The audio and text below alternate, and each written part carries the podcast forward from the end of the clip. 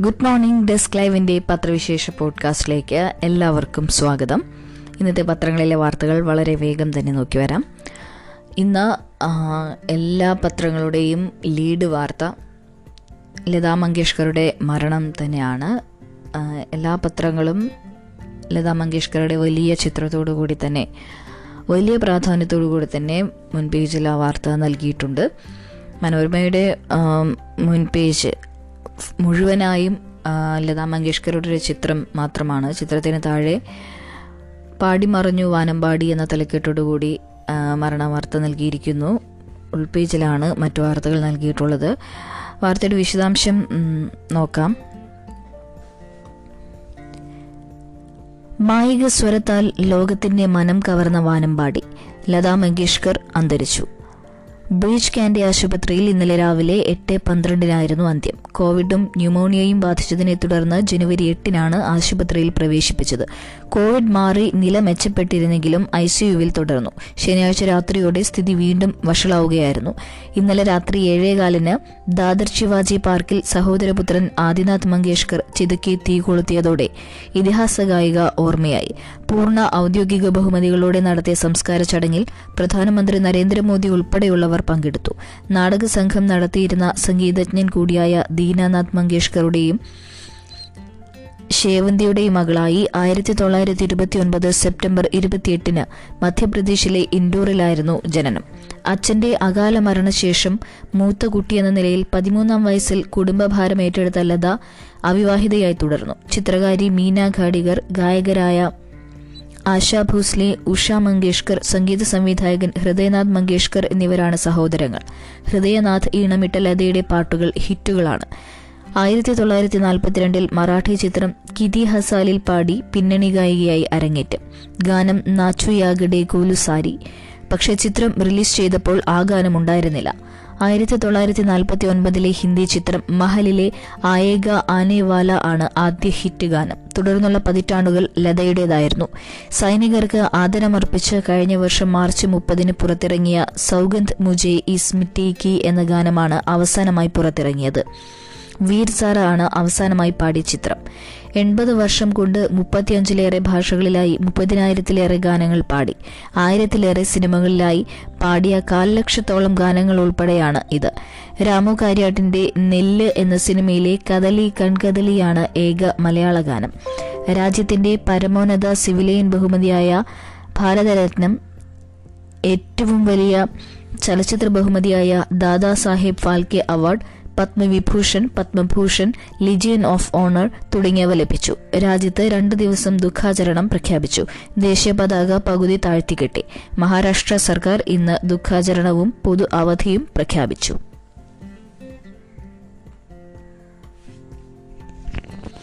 എല്ലാ പത്രങ്ങളും നേരത്തെ സൂചിപ്പിച്ചതുപോലെ തന്നെ ലതാ മങ്കേഷ്കറുടെ വിവിധ ജീവിത രേഖകൾ കൊണ്ട് ഇന്നത്തെ ഫ്രണ്ട് പേജുകളും ഉൾപേജുകളും ഒക്കെ സമ്പന്നമാക്കിയിരിക്കുകയാണ്.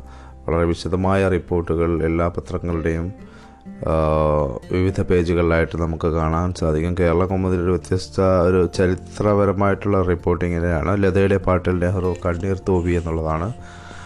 ആയിരത്തി തൊള്ളായിരത്തി അറുപത്തിരണ്ടിലെ ഇന്ത്യ ചൈന യുദ്ധത്തിലെ പരാജയത്തിൽ ഇന്ത്യ ഉഴറി നിൽക്കുമ്പോൾ ധീര ജവാന്മാർക്ക് വേണ്ടി ലത പാടിയ A Mere Watan K logo എന്ന ഗാനം കേട്ട് അന്ന് പ്രധാനമന്ത്രിയായിരുന്ന നെഹ്റു കരഞ്ഞത് ആ മധുര ശബ്ദത്തിന്റെ ഭാവ ഭാവഗാംഭീര്യത്തിന്റെ ഉദാഹരണമാണ്.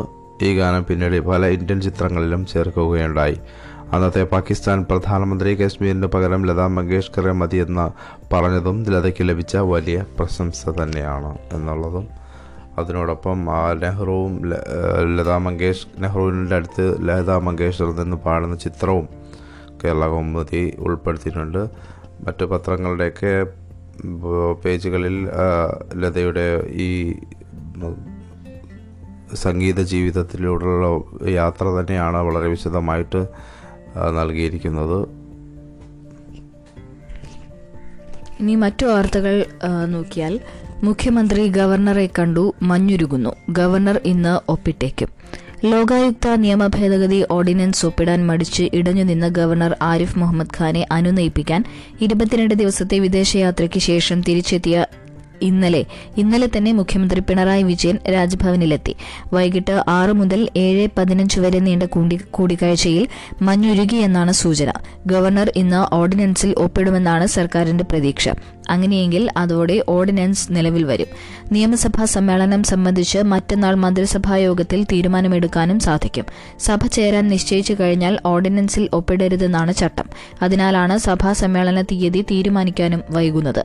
ഓർഡിനൻസിനു പിന്നിൽ രാഷ്ട്രീയ ലക്ഷ്യങ്ങളില്ലെന്നും ഭരണഘടനയ്ക്ക് വിരുദ്ധമായ അധികാരം ലോകായുക്തിക്ക് നൽകേണ്ടതില്ലെന്നാണ് നിയമോപദേശമെന്നും കൂടിക്കാഴ്ചയിൽ മുഖ്യമന്ത്രി വിശദീകരിച്ചു. മറ്റു സംസ്ഥാനങ്ങളിൽ ലോകായുക്തയ്ക്ക് ഈ അധികാരമില്ലെന്നും ചൂണ്ടിക്കാട്ടി. തന്റെ പരിശോധനയ്ക്കും തന്റെ പരിശോധനയിലും അക്കാര്യം ബോധ്യപ്പെട്ടിട്ടുണ്ടെന്ന് ഗവർണർ മറുപടി നൽകിയതായി അറിയുന്നു. ദുബായിൽ നിന്ന് ഇന്നലെ പുലർച്ചെ തിരുവനന്തപുരത്തെ തിരുവനന്തപുരത്ത് വിമാനമിറങ്ങിയ മുഖ്യമന്ത്രി പതിനൊന്ന് നാൽപ്പത്തി അഞ്ചിന് വിമാനമാർഗം കണ്ണൂരിലേക്ക് പോയിരുന്നു. ബാല്യകാല സുഹൃത്ത് കക്കോത്ത് ബാലന്റെ മരണത്തെ തുടർന്ന് കുടുംബാംഗങ്ങളെ കാണാനായിരുന്നു യാത്ര. തുടർന്ന് തിരക്കിട്ട് മടങ്ങിയെത്തിയാണ് ഗവർണറെ കണ്ടത്. ലോകായുക്ത ഓർഡിനൻസുമായി മന്ത്രി പി രാജീവ് ജനുവരി ഇരുപത്തിനാലിന് നേരിട്ട് രാജ്ഭവനിലെത്തിയെങ്കിലും ഗവർണർ ഒപ്പിടാൻ തയ്യാറായില്ല. സർക്കാർ വിശദീകരണം നൽകിയ ശേഷവും ഗവർണർ വഴങ്ങിയില്ല. അഡീഷണൽ അഡ്വക്കേറ്റ് ജനറൽ പദവി വഹിച്ചിരുന്നയാളുമായി ഇന്ന് അദ്ദേഹം കൂടിക്കാഴ്ചയും നിശ്ചയിച്ചിരുന്നു. ഗവർണറെ അതിവേഗം അനുനയിപ്പിക്കാൻ ഇതും സർക്കാരിനെ പ്രേരിപ്പിച്ചു. ഗവർണറുടെ അഡീഷണൽ പ്രൈവറ്റ് സെക്രട്ടറിയായി ബി ജെ പി സംസ്ഥാന കമ്മിറ്റി അംഗം ഹരി എസ് കർത്തായെ നിയമിക്കണമെന്ന് നിർദ്ദേശിച്ച് രാജ്ഭവനിൽ നിന്നെത്തിയ ഫയൽ മുഖ്യമന്ത്രിയുടെ പരിഗണനയിലാണ്. ലോകായുക്ത ഓർഡിനൻസിൽ ഗവർണർ ഒപ്പിടുന്നതിനൊപ്പം ഈ നിയമനം മുഖ്യമന്ത്രിയും അംഗീകരിക്കാനാണ് സാധ്യത. കോവിഡ് മരണം അൻപതിനായിരം രൂപ പതിനഞ്ചിന് മുൻപ്. സംസ്ഥാനത്ത് ഫെബ്രുവരി അഞ്ച് വരെ കോവിഡ് മൂലം മരിച്ച അൻപത്തയ്യായിരത്തി അറുന്നൂറ് പേരുടെയും അവകാശികൾക്ക് അടിയന്തര ധനസഹായമായ അൻപതിനായിരം രൂപ പതിനഞ്ചിന് മുൻപ് കൊടുത്തു തീർക്കാൻ സംസ്ഥാന സർക്കാർ നടപടി ആരംഭിച്ചു. മരിച്ചവരിൽ നാൽപ്പത്തിനാലായിരത്തി അഞ്ഞൂറ്റി എഴുപത്തിയെട്ട് പേരുടെ അവകാശികളുടെ പട്ടിക മാത്രമേ ഇതുവരെ അംഗീകരിച്ചിട്ടുള്ളൂ. എന്നതിനാലും സഹായ വിതരണത്തിന് കർശന നടപടികൾ സ്വീകരിക്കണമെന്ന് സുപ്രീം കോടതി ആവർത്തിച്ച് ആവശ്യപ്പെട്ട സാഹചര്യത്തിലുമാണ് ഇത്. കഴിഞ്ഞ ദിവസം റവന്യൂ അഡീഷണൽ ചീഫ് സെക്രട്ടറിയുടെ അധ്യക്ഷതയിൽ ചേർന്ന ഉന്നതതല യോഗത്തിന് ശേഷം ലാൻഡ് റവന്യൂ കമ്മീഷണർ പുതിയ നടപടിക്രമങ്ങൾ സംബന്ധിച്ച സർക്കുലറും പുറത്തിറക്കി. പ്രധാന തീരുമാനങ്ങൾ ഇതൊക്കെയാണ്. കോവിഡ് ഡെത്ത് ഡിക്ലറേഷൻ നമ്പർ സമർപ്പിച്ചില്ലെന്ന ഒറ്റ കാരണത്താൽ അപേക്ഷ നിരസിക്കരുത്. നമ്പർ ഇല്ലാത്ത അപേക്ഷകളിൽ വില്ലേജ് ഓഫീസർമാർ തന്നെ അപേക്ഷകരിൽ നിന്ന് അപേക്ഷ വാങ്ങി ഹെൽത്ത് പോർട്ടലിൽ നിന്ന് നമ്പർ ശേഖരിച്ച് തുക പൂർണമായി നൽകിയെന്ന് ഉറപ്പാക്കണം. മരിച്ച വ്യക്തിയുടെ വിലാസം ലഭ്യമല്ലെങ്കിൽ ജനപ്രതിനിധികൾ ആശാ വർക്കർമാർ എന്നിവരുടെ സഹായത്തോടെയും ക്യാമ്പുകൾ സംഘടിപ്പിച്ചും പത്രപരസ്യം നൽകിയും കണ്ടെത്തണം. സഹായത്തിന് അപേക്ഷിക്കാത്തവരെയും ഇതേ മാർഗത്തിൽ കണ്ടെത്തണം. ഒരിടവേളയ്ക്ക് ശേഷം ക്ലാസ്സുകൾ ഇന്ന് മുതൽ വൈകിട്ട് വരെ തുട- തുട- തുടങ്ങുകയാണ്. സംസ്ഥാനത്തെ സ്കൂളുകളിൽ പത്ത് പ്ലസ് വൺ പ്ലസ് ടു ക്ലാസ്സുകൾ തിങ്കളാഴ്ച മുതൽ വൈകിട്ട് വരെ അധ്യയനം തുടങ്ങുന്നു. കോവിഡിന് ശേഷം ആദ്യമായാണ് സംസ്ഥാനത്തെ സ്കൂളുകളിൽ ഭാഗികമായിട്ടാണെങ്കിലും രാവിലെ മുതൽ വൈകിട്ട് വരെയുള്ള അധ്യയനം പുനരാരംഭിക്കുന്നത്. കാറ്റഗറി നിശ്ചയിച്ചിട്ടുള്ള നിയന്ത്രണത്തിൽ ക്ലാസുകൾ നിർത്തിവെച്ച കോളേജുകളിലും തിങ്കളാഴ്ച അധ്യയനം പുനരാരംഭിക്കും. കഴിഞ്ഞ നവംബറിൽ സ്കൂൾ തുറന്നതു മുതൽ ഉച്ചവരെയാണ് അധ്യയനം അനുവദിച്ചിരുന്നത്. കോവിഡ് മാനദണ്ഡങ്ങൾ പാലിച്ച് ബാച്ചുകളായുള്ള അധ്യയനം തുടരും. എന്നാൽ പതിനാലിന് പുനരാരംഭിക്കുന്ന ഒന്ന് മുതൽ ഒൻപത് വരെയുള്ള ക്ലാസുകളുടെ നടത്തിപ്പ് സംബന്ധിച്ച് തിങ്കളാഴ്ച ചേരുന്ന വിദ്യാഭ്യാസ വകുപ്പിന്റെ ഉന്നതതല യോഗത്തിൽ ചർച്ച നടക്കും. ഈ ക്ലാസുകൾക്ക് ഉച്ചവരെ അധ്യയനം നടത്താനാണ് ധാരണ. എന്നാൽ ബാച്ചുകളായുള്ള അധ്യയനമായതിനാൽ വിദ്യാർത്ഥികൾ എല്ലാ ദിവസവും വരേണ്ടതില്ലാത്തതിനാൽ വൈകുന്നേരം വരെ ക്ലാസ് ദീർഘിപ്പിക്കുന്നതിന്റെ സാധ്യതയും പരിശോധിക്കുന്നുണ്ട്. ദിലീപിന് എന്ന നിർണായകമായ ദിവസമാണ്. മുൻകൂർ ജാമ്യാപേക്ഷയിൽ വിധി ഇന്നുണ്ടാകും. നടിയെ ആക്രമിച്ച സംഭവത്തിലെ ദിലീപ് അന്വേഷണ ഉദ്യോഗസ്ഥരെ വകവരുത്താൻ ഗൂഢാലോചന നടത്തിയെന്ന കേസിൽ നടൻ ദിലീപ് ഉൾപ്പെടെയുള്ള പ്രതികളുടെ മുൻകൂർ ജാമ്യാപേക്ഷയിൽ ഹൈക്കോടതി തിങ്കളാഴ്ച വിധി പറയും. കഴിഞ്ഞ ദിവസങ്ങളിൽ കോടതി ഇരുപക്ഷത്തിന്റെയും വാദം കേട്ടിരുന്നു. ദിലീപ് സഹോദരൻ അനൂപ് സഹോദരി ഭർത്താവ് ടി എൻ സുരാജ് ബന്ധുവായ അപ്പു സുഹൃത്തായ ബൈജു ചങ്ങമനാട് ശരത് എന്നിവരാണ് മുൻകൂർ ജാമ്യാപേക്ഷയുമായി ഹൈക്കോടതിയെ സമീപിച്ചിരിക്കുന്നത്. രാവിലെ പത്തരയ്ക്കാണ് ഹൈക്കോടതി വിധി പറയുന്നത്. മുൻകൂർ ജാമ്യാപേക്ഷ തള്ളണമെന്നും പ്രതികളെ കസ്റ്റഡിയിൽ ചോദ്യം ചെയ്യണമെന്നുമാണ് ക്രൈംബ്രാഞ്ചിന്റെ ആവശ്യം. മുൻകൂർ ജാമ്യാപേക്ഷ കോടതിയിലെത്തിയതിനു ശേഷം മൂന്ന് ദിവസം ദിലീപിനെയും മറ്റു പ്രതികളെയും ചോദ്യം ചെയ്യാൻ ഹൈക്കോടതി അനുമതി നൽകിയിരുന്നു. ബാലചന്ദ്രകുമാറിനെതിരായ പീഡന പരാതി യുവതിയുടെ രഹസ്യമൊഴി രേഖപ്പെടുത്തും. സംവിധായകൻ ബാലചന്ദ്രകുമാർ പീഡിപ്പിച്ചുവെന്ന് ആരോപിച്ച് പരാതി നൽകിയ കണ്ണൂർ സ്വദേശിനിയുടെ മൊഴി ഇന്ന് പോലീസ് രേഖപ്പെടുത്തും. കഴിഞ്ഞ ദിവസം കൊച്ചി സിറ്റി പോലീസ് കമ്മീഷണർക്ക് കൈമാറിയ പരാതിയിൽ എളമക്കര പോലീസ് കേസ് രജിസ്റ്റർ ചെയ്തിരുന്നു. തുടർ നടപടികളുടെ ഭാഗമായി വരും ദിവസങ്ങളിൽ യുവതിയെ മജിസ്ട്രേറ്റിന് മുന്നിലെത്തിച്ച് രഹസ്യമൊഴി രേഖപ്പെടുത്തും. യുവതിയുടെ രഹസ്യമൊഴി രേഖപ്പെടുത്തിയ ശേഷമാകും ബാലചന്ദ്രകുമാറിനെ ചോദ്യം ചെയ്യാനായി വിളിപ്പിക്കുക. പത്ത് വർഷം മുൻപ് കൊച്ചിയിൽ വെച്ച് ബാലചന്ദ്രകുമാർ പീഡിപ്പിച്ചെന്നാണ് യുവതിയുടെ പരാതി. തൃശൂരിലെ ഹോട്ടലിൽ വെച്ച് അവിചാരിതമായി അവിചാരിതമായി പരിചയപ്പെട്ട സിനിമാ പ്രവർത്തകന്റെ കയ്യിൽ നിന്ന് ലഭിച്ച ബാലചന്ദ്രകുമാറിന്റെ നമ്പറിലേക്ക് ജോലി ആവശ്യപ്പെട്ട് വിളിച്ചപ്പോൾ അവസരം നൽകാമെന്നറിയിക്കുകയും ഒരു മാസത്തിന് ശേഷം എറണാകുളത്തേക്ക് വിളിച്ചു വരുത്തുകയുമായിരുന്നു. ഇതുപ്രകാരം എറണാകുളത്തെത്തിയ തന്നെ സിനിമാ ഗാനരചയിതാവിന്റെ വീട്ടിൽ വെച്ച് പീഡിപ്പിച്ചെന്നാണ് യുവതി പരാതിയിൽ വ്യക്തമാക്കിയിട്ടുള്ളത്. പട്ടാപ്പകൽ നഗരത്തെ നടുക്കി കൊലപാതകം ജീവനക്കാരെ കടയ്ക്കുള്ളിൽ കുത്തേറ്റ് മരിച്ചു.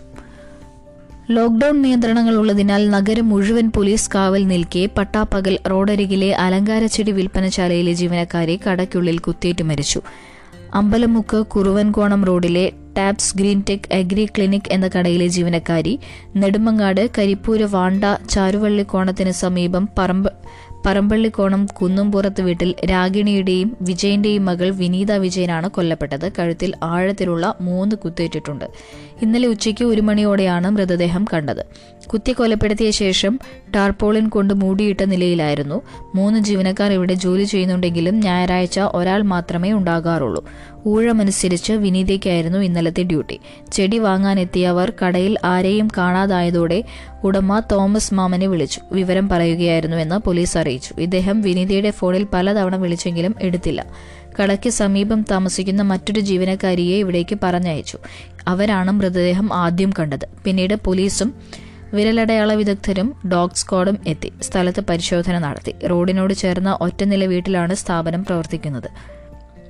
കടയിൽ യുവതി തനിച്ചാണെന്ന് ബോധ്യമുള്ള ആരെങ്കിലും ആയുധവുമായി എത്തി കരുതിക്കൂട്ടി ആക്രമിച്ചതാണെന്ന് പോലീസ് സംശയിക്കുന്നു. വിനീതയുടെ കഴുത്തിൽ കിടന്ന നാല് പവന്റെ സ്വർണമാല കാണാനില്ലെന്ന് ബന്ധുക്കൾ മൊഴി നൽകി. അതേസമയം ക്യാഷ് കൗണ്ടറിൽ നിന്നുള്ള പണം നഷ്ടമായിട്ടില്ല. വിനീതയുടെ ഭർത്താവ് പത്തനംതിട്ട ഗവി സ്വദേശി സെന്തിൽ കുമാർ രണ്ടു വർഷം മുൻപാണ് മരിച്ചത്. ഒൻപത് മാസം മുൻപാണ് വിനീത ഈ സ്ഥാപനത്തിൽ ജോലിക്ക് കയറിയത്. മക്കൾ അക്ഷയ് കുമാർ അനന്യകുമാർ പഞ്ചാബിൽ കോൺഗ്രസിന്റെ മുഖ്യമന്ത്രി സ്ഥാനാർത്ഥിയെ പ്രഖ്യാപിച്ചു. ചന്നി തന്നെയാണ്. മാസങ്ങൾ നീണ്ട അനിശ്ചിതത്വത്തിനും ആകാംക്ഷയ്ക്കും അന്ത്യം കുറിച്ച് കോൺഗ്രസിന്റെ പഞ്ചാബിലെ ആദ്യ ദളിത് മുഖ്യമന്ത്രി സ്ഥാനാർത്ഥി ചരൺജിത്ത് ചന്നി തന്നെയായിരിക്കുമെന്ന് രാഹുൽ ഗാന്ധി പ്രഖ്യാപിച്ചു. ദാരിദ്ര്യവും വിശപ്പും മനസ്സിലാകുന്ന ദാരിദ്ര്യ ദരിദ്ര ഭവനത്തിൽ നിന്നുള്ള ഒരാളെന്ന നിലയിൽ പഞ്ചാബിലെ ജനങ്ങളാണ് ചെന്നി ആവശ്യപ്പെട്ടതെന്നും ഞായറാഴ്ച ലുധിയാനയിൽ നടന്നു വന്ന വെർച്വൽ റാലിയിൽ രാഹുൽ ഗാന്ധി പറഞ്ഞു. മുഖ്യമന്ത്രി സ്ഥാനാർത്ഥിയാകാൻ പരിശ്രമിച്ച ചെന്നൈയുടെ എതിരാളി പഞ്ചാബ് കോൺഗ്രസ് അധ്യക്ഷൻ നവജോത് സിംഗ് സിദ്ധുവിന്റെ സാന്നിധ്യത്തിലായിരുന്നു രാഹുലിന്റെ പ്രഖ്യാപനം. ആം ആദ്മി പാർട്ടി ചെയ്തതുപോലെ ഫോൺ വഴി മുഖ്യമന്ത്രി സ്ഥാനാർത്ഥിയെ നിർദ്ദേശിക്കാൻ ആവശ്യപ്പെട്ട ശേഷമാണ് കോൺഗ്രസിന്റെ പ്രഖ്യാപനം. ഞാനെടുത്ത തീരുമാനമല്ല ഇത്. പഞ്ചാബിലെ ജനങ്ങളുടെ തീരുമാനമാണ്. ഏറെ പ്രയാസകരമായ തീരുമാനം വോട്ടർമാർ എളുപ്പമാക്കിയെന്നും രാഹുൽ ഗാന്ധി കൂട്ടിച്ചേർത്തു. പഞ്ചാബിൽ കോൺഗ്രസിന് കടുത്ത ഭീഷണി ഉയർത്തുന്ന ആം ആദ്മി പാർട്ടി മുഖ്യമന്ത്രി സ്ഥാനാർത്ഥിയെ പ്രഖ്യാപിക്കാൻ വെല്ലുവിളിച്ചതോടെയാണ് കോൺഗ്രസ് പുതിയ പരീക്ഷണത്തിന് മുതിർന്നത്. ആപ്പ് ജനകീയ തെരഞ്ഞെടുപ്പിലൂടെ മുഖ്യമന്ത്രി സ്ഥാനാർത്ഥിയെ പ്രഖ്യാപിച്ചിരുന്നു. ക്യാപ്റ്റൻ അമരീന്ദർ സിംഗിനെ മുഖ്യമന്ത്രി സ്ഥാനത്ത് നിന്ന് താഴെ ഇറക്കുന്നതിൽ വിജയിച്ച സിദ്ധുവിന് മുഖ്യമന്ത്രി സ്ഥാനം നൽകാൻ പാർട്ടി തയ്യാറായിരുന്നില്ല.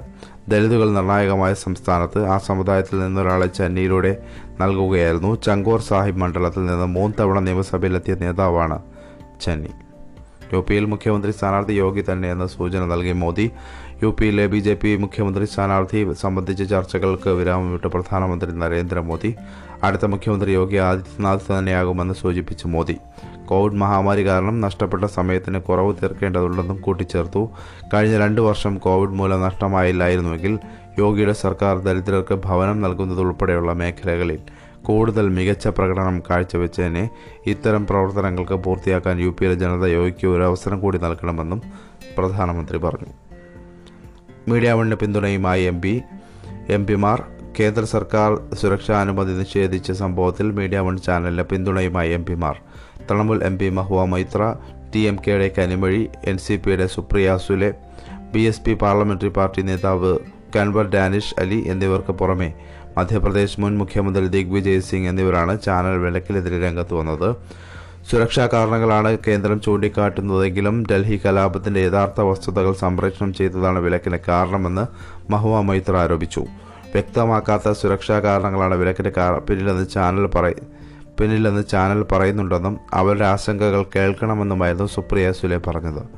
ജനാധിപത്യത്തിൽ ജനങ്ങളുടെയും മാധ്യമങ്ങളുടെയും പൊതുസമൂഹത്തിന്റെയും ശബ്ദം ഉയർന്നു കേൾക്കണമെന്ന് സൂചിപ്പിച്ച കരിമൊഴി ഭിന്ന അഭിപ്രായത്തെയും സംവാദത്തെയും നിശബ്ദമാക്കുന്നത് ജനാധിപത്യത്തിന്റെ ആരോഗ്യത്തിന് ഹാനികരമാണെന്നും കൂട്ടിച്ചേർത്തു. മീഡിയ വൺ വിലക്ക് ഉടൻ നീക്കണമെന്നും അവർ ആവശ്യപ്പെട്ടു. ലൈസൻസ് പിൻവലിച്ച നടപടി റദ്ദാക്കണമെന്ന് കോൺഗ്രസിന്റെ ലോക്സഭാ കക്ഷി നേതാവ് അധിർ രഞ്ജൻ ചൗധരി കേന്ദ്ര വാർത്താ വിതരണ പ്രക്ഷേപണ മന്ത്രാലയത്തിന് അയച്ച കത്തിൽ ആവശ്യപ്പെട്ടു. വാവ സുരേഷ് ഇന്ന് ആശുപത്രി വിട്ടേക്കും. മൂർഖന്റെ കടിയേറ്റ മെഡിക്കൽ കോളേജ് ആശുപത്രിയിൽ കഴിയുന്ന വാവ സുരേഷിനെ ഇന്ന് ഡിസ്ചാർജ് ചെയ്തേക്കും. രാവിലെ മെഡിക്കൽ ബോർഡ് ചേർന്ന് ആരോഗ്യനില പരിശോധിച്ച ശേഷമാണ് ഡിസ്ചാർജ് സംബന്ധിച്ച് തീരുമാനമെടുക്കുക. കഴിഞ്ഞ ദിവസങ്ങളിൽ ഉണ്ടായിരുന്ന പനി പൂർണമായും മാറിയിട്ടുണ്ട്. ഇത് രണ്ടാം ജന്മമാണ്. പലതവണ പാമ്പ് കടിയേറ്റിട്ടുണ്ടെങ്കിലും ഇത്തവണ മരിച്ചു പോകുമെന്നാണ് കരുതിയത്. എന്നാൽ അത്ഭുതകരമായി വീണ്ടും ജീവിതത്തിലേക്ക് മടങ്ങിയെത്തി. ജീവൻ തിരിച്ചു കിട്ടിയതിൽ നിരവധി പേരുടെ പ്രാർത്ഥനയുണ്ട്. പാവപ്പെട്ടവർ വിളിച്ചാൽ ഇനിയും പാമ്പ് പിടിക്കാൻ പോകും. മുൻകരുതൽ എടുക്കണമെന്ന് മന്ത്രിയടക്കം പലരും പറഞ്ഞു. അത്തരം കാര്യങ്ങളിൽ ശ്രദ്ധിക്കും സുരേഷ് വാവ സുരേഷ് വ്യക്തമാക്കി. ഇതിനിടെ വാവ സുരേഷിന് വീട് വെച്ച് നൽകാൻ സന്നദ്ധത അറിയിച്ച് വ്യാവസായിക രംഗത്തെത്തി വ്യവസായ രംഗത്തെത്തി ഇത് സുരേഷ് അംഗീകരിച്ചു. ചെന്നൈ കേന്ദ്രമാക്കി പ്രവർത്തിക്കുന്ന പ്രമുഖ ഹോട്ടൽ ശൃംഖലയായ സംഗീത ഗ്രൂപ്പ് ഉടമയാണ് വീട് വെച്ച് കൊടുക്കാൻ സന്നദ്ധത അറിയിച്ചത്. കുടുംബ ഓഹരിയായ നാലര സെന്റ് ഭൂമിയിലാകും വീട് നിർമ്മിച്ചു കൊടുക്കുക.